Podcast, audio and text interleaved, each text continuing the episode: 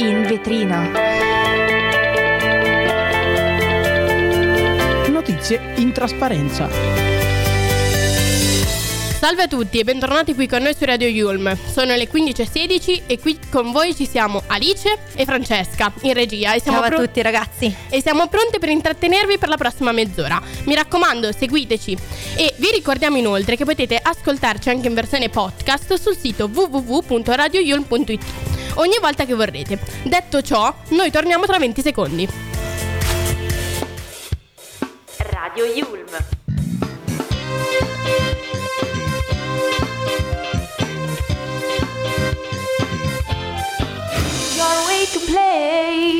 Oggi iniziamo la puntata diversamente dal solito, quindi partiamo subito con l'ospite di oggi.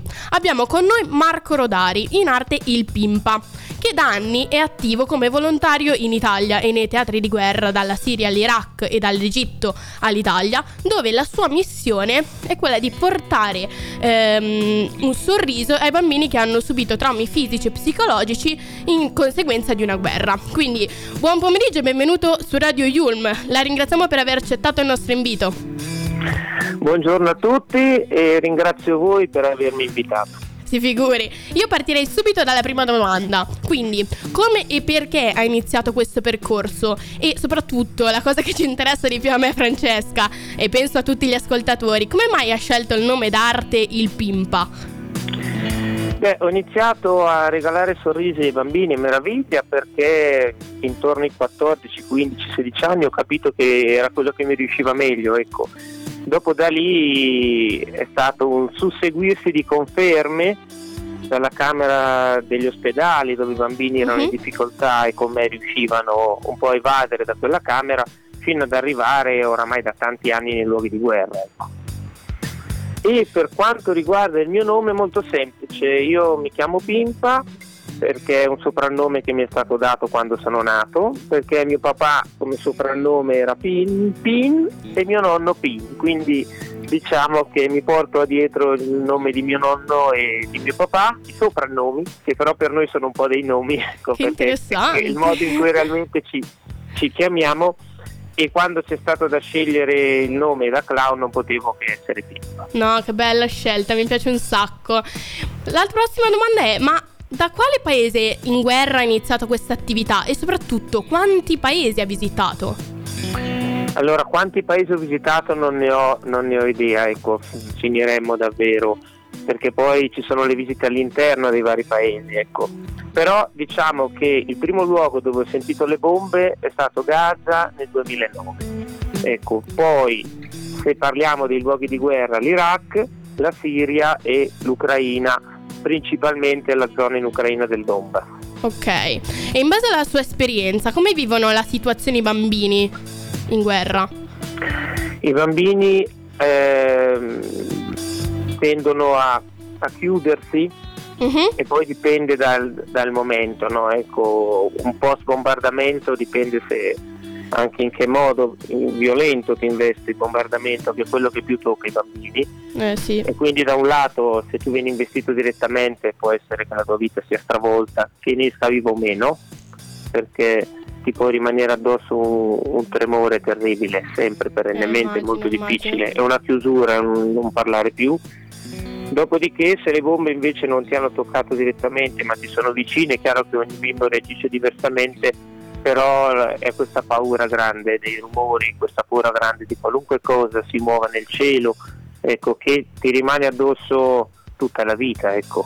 Da questo però i bambini hanno una forza grande, hanno la gioia stampata nel DNA e riescono a venirne fuori, e questo è di straordinario aiuto a noi grandi, ecco, che siamo lì, viviamo la guerra magari con un briciolo di speranza in meno, ecco. Concordo, il sorriso dei bambini è sempre bellissimo. Sappiamo che ogni anno organizza la giornata delle meraviglie, a cui io sinceramente ad una penso di aver anche partecipato, e a quale scopo e con quali risultati lei fa questa cosa? Allora diciamo che se c'è una cosa che accomuna tutti i bambini, sono più di 400 milioni che hanno a che fare con la guerra, è il fatto che nei momenti più difficili la meraviglia viene negata a tutti, no? La mancanza di meraviglia è la patologia più grande che tocca tutti i bambini che in qualche modo sono sfiorati dalle guerre. E quindi l'idea di fare una giornata dedicata alla meraviglia per ricordarci di chi la meraviglia non la vive più. E la guerra, in particolar modo nei bambini, ha questo effetto collaterale terribile che toglie in loro la meraviglia dei loro occhi. E quindi è nata inizialmente nel mio piccolo oratorio leggiuno, e già il primo anno è arrivato in 40 luoghi d'Italia, poi 60, 90, adesso siamo al terzo anno.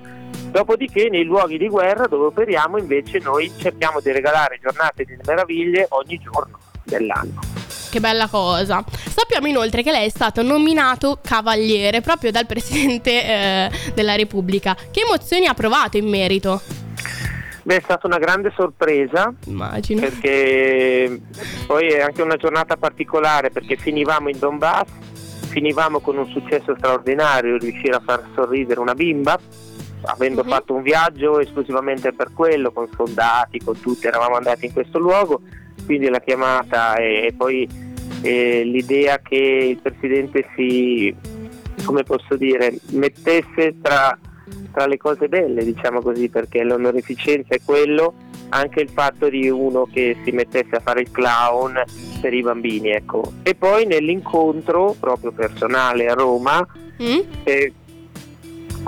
capire ancora più concretamente quando questo non fosse esclusivamente un premio, una medaglia che si metteva al petto, ma davvero, ecco, le parole del Presidente mi hanno detto che i bambini uniranno il mondo, i bambini salveranno il mondo, e quindi diciamo che io posso che essere orgoglioso in quanto clown, che un clown sia diventato cavaliere, per tutti i clown, per tutti quelli che si mettono a disposizione della meraviglia, del sorriso dei bambini, e poi anche personalmente, ecco, questa cosa dà comunque forza, carica, speranza avere il Presidente in qualche modo vicino al tuo lavoro. Immagino, è molto bella questa cosa che è successa. In conclusione, lei ha un messaggio che vorrebbe lanciare ai ragazzi che la stanno ascoltando in merito a quello che fa?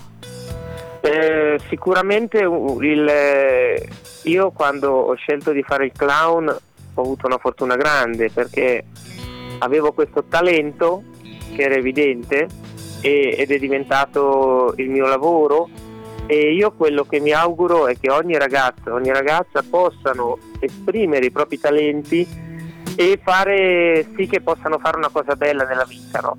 E così come me lo auguro in Italia, ovviamente, dove nonostante tutto c'è qualche possibilità in più, me lo auguro anche in ogni luogo, anche nei luoghi di guerra, perché poter esprimere una cosa bella della propria vita è un antidoto grande alle guerre. Okay. Guardi, io veramente la ringrazio insieme ad Alice per essere state qua.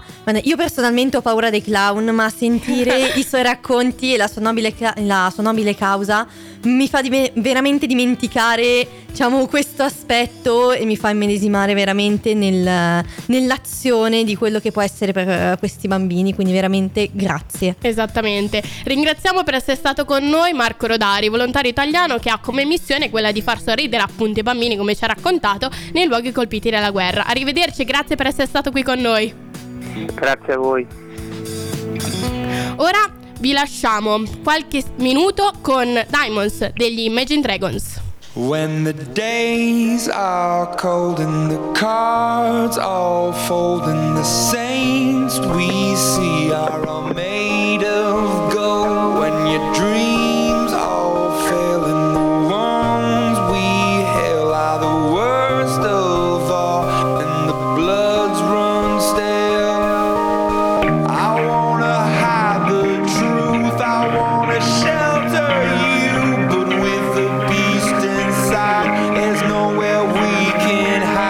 No matter what we breed, we still are made of greed.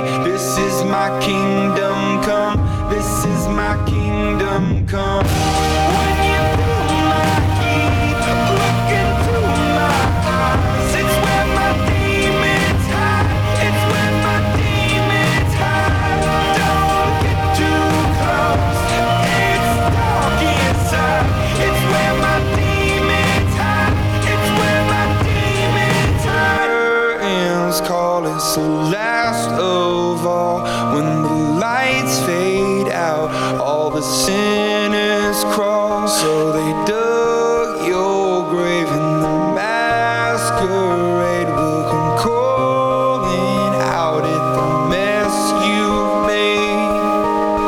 Don't wanna let you down, but I am hellbound. Oh, this is all for you. Don't wanna hide the truth. No matter what we breed, we still are made of greed. This is my kingdom come. This is my kingdom come.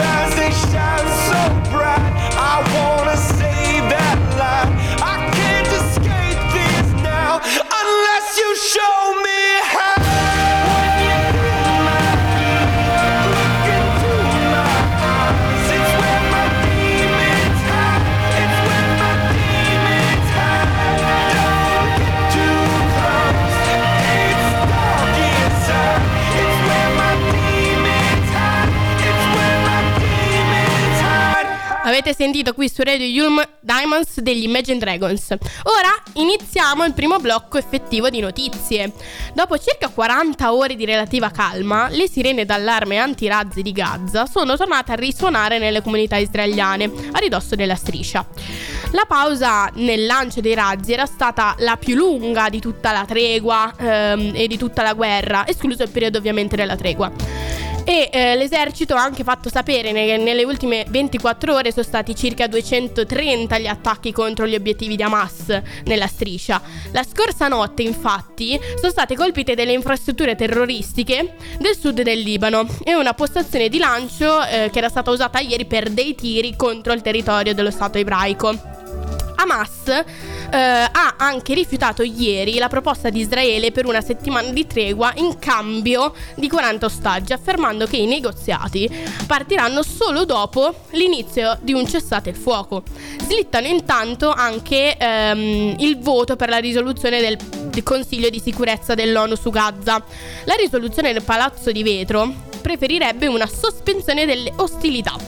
Invece dal punto di vista del vertice iraniano sappiamo che è stata uccisa ieri in carcere a Teheran Samira Sabzan Fard, condannata per aver ucciso il marito che era stata costretta a sposare appena quindicenne e che la maltrattava. A nulla sono serviti gli appelli fatti per fermare la mano del boia lanciati dalle varie organizzazioni non governative già la settimana scorsa, quando era stata programmata originariamente l'esecuzione della donna, posticipata poi a ieri mattina. La donna attualmente aveva 30 anni e si trovava in carcere quando ne aveva 19, quindi tantissimo tempo. All'epoca dell'omicidio la coppia aveva 2 figli che al momento dell'arresto sono stati dati in custodia alla famiglia e genitori del padre. Samira non ha mai potuto vedere i figli, che adesso hanno 10-17 anni, e li ha visti per la prima volta in 10 anni di carcerazione solo nei giorni scorsi, poco prima dell'esecuzione della sua condanna a morte. Mentre si trovava in prigione, la figlia la donna ha volontariamente voluto non vedere i figli, con la speranza di essere perdonata dalla famiglia del marito, ma i parenti dell'uomo non hanno mostrato mai un segno di clemenza.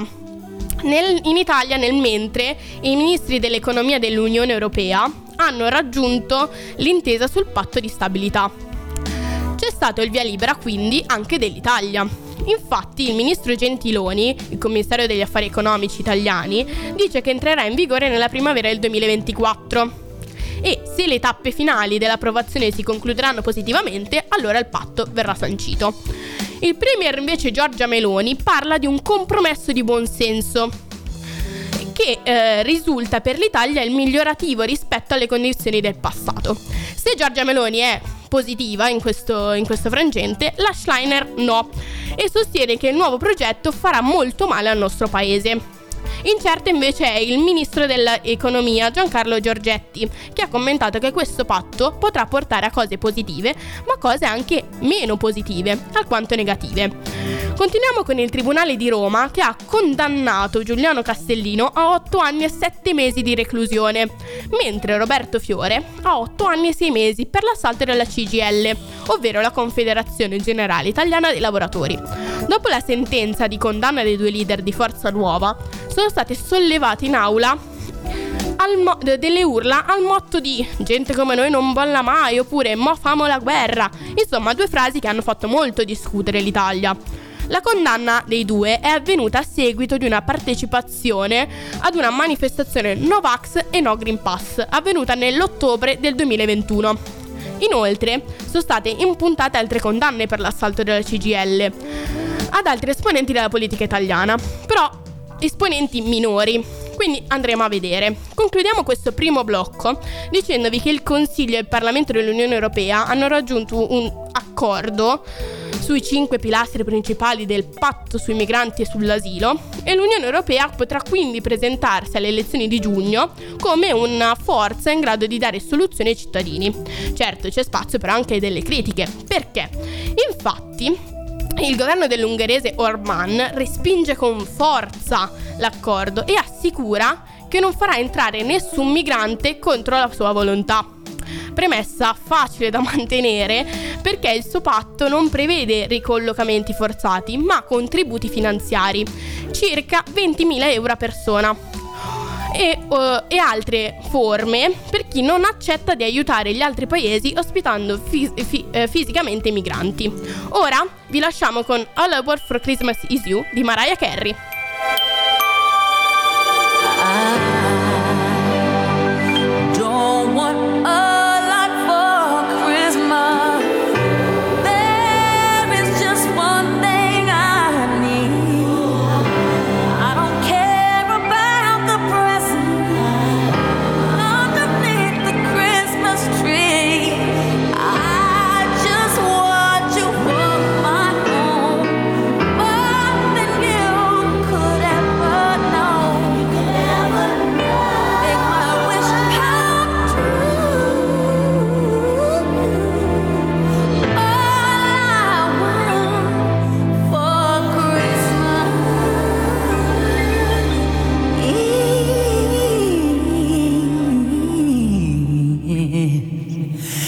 We'll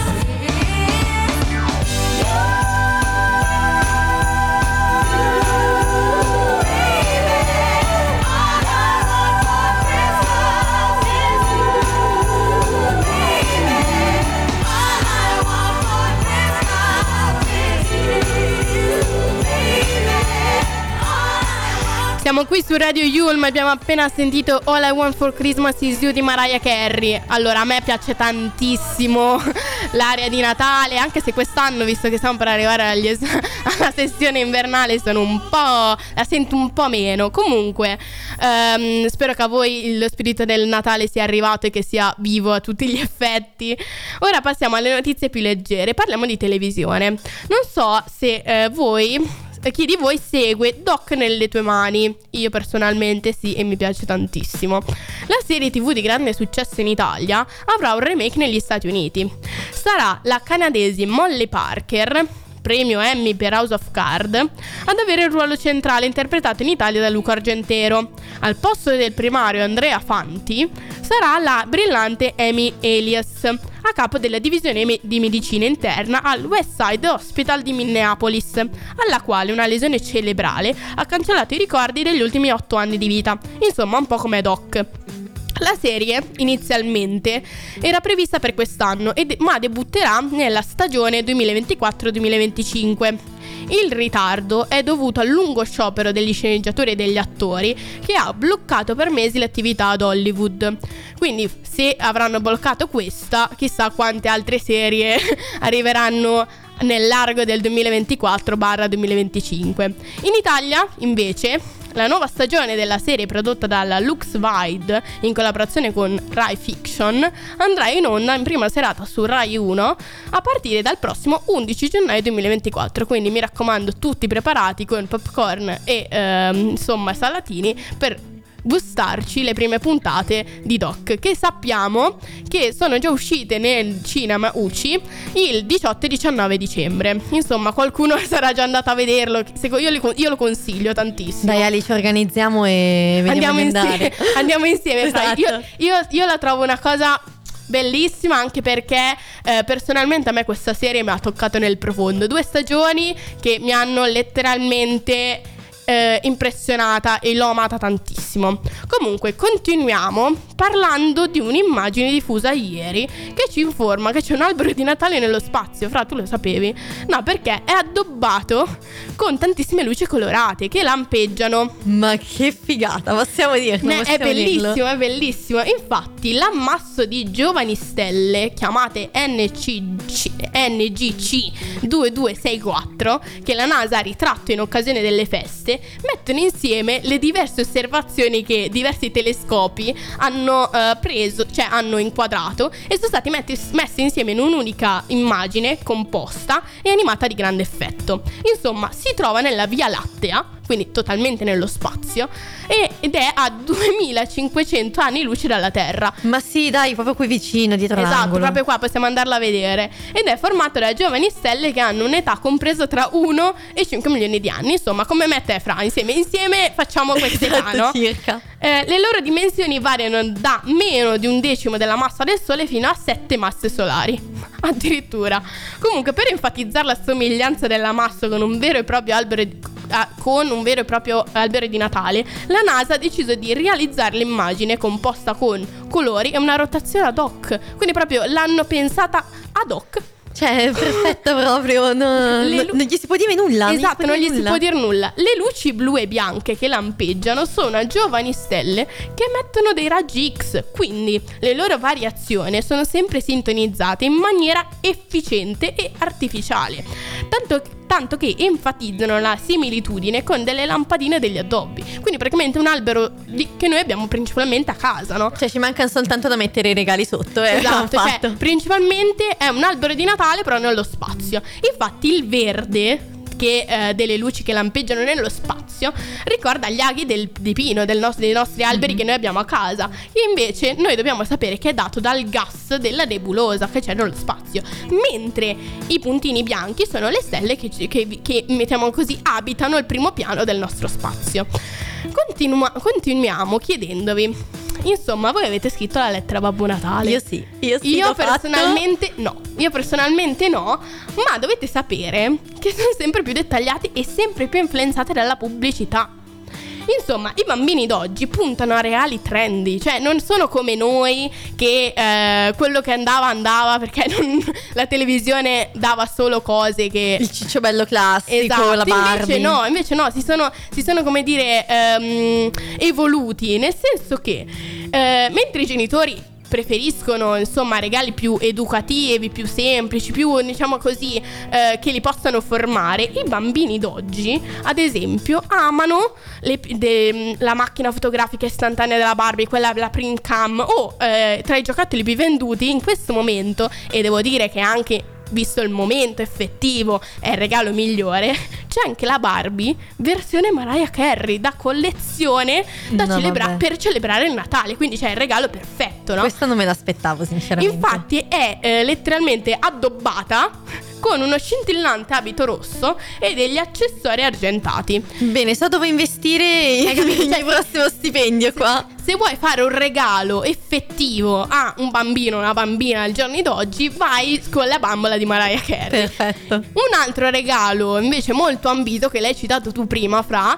è il Cicciobello Bua. Però si sono evoluti. Ci avviciniamo alla notizia che ho detto poco fa, perché il Cicciobello Bua con accessori di termometro e stetoscopio. Quindi praticamente dei piccoli doc, dei piccoli dottori che crescono. Però in realtà è una cosa che può piacere molto alle persone, e soprattutto magari crescono dei grandissimi futuri medici. Comunque, entrando nei negozi, i bambini impazziscono anche per i classici peluche, le mini auto elettroniche, insomma quelle che non potevo minimamente chiedere perché non esistevano neanche, e i mattoncini Lego. Noi adesso ci ritroviamo qui tra 20 secondi, mi raccomando, rimanete qui con noi. And so this is Christmas. Tu sei, accendi la radio, it's your way to play.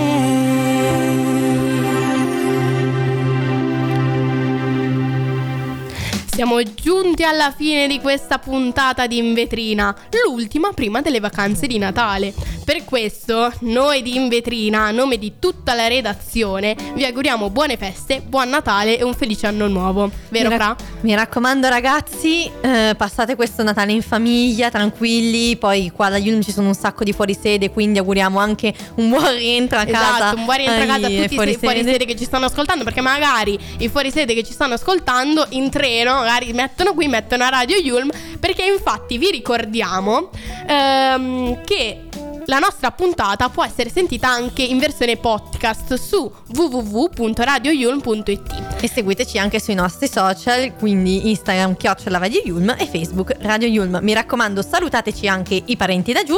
Detto questo, noi speriamo di avervi tenuto compagnia e ci risentiamo dopo la sessione invernale. Ciao! Ciao a tutti!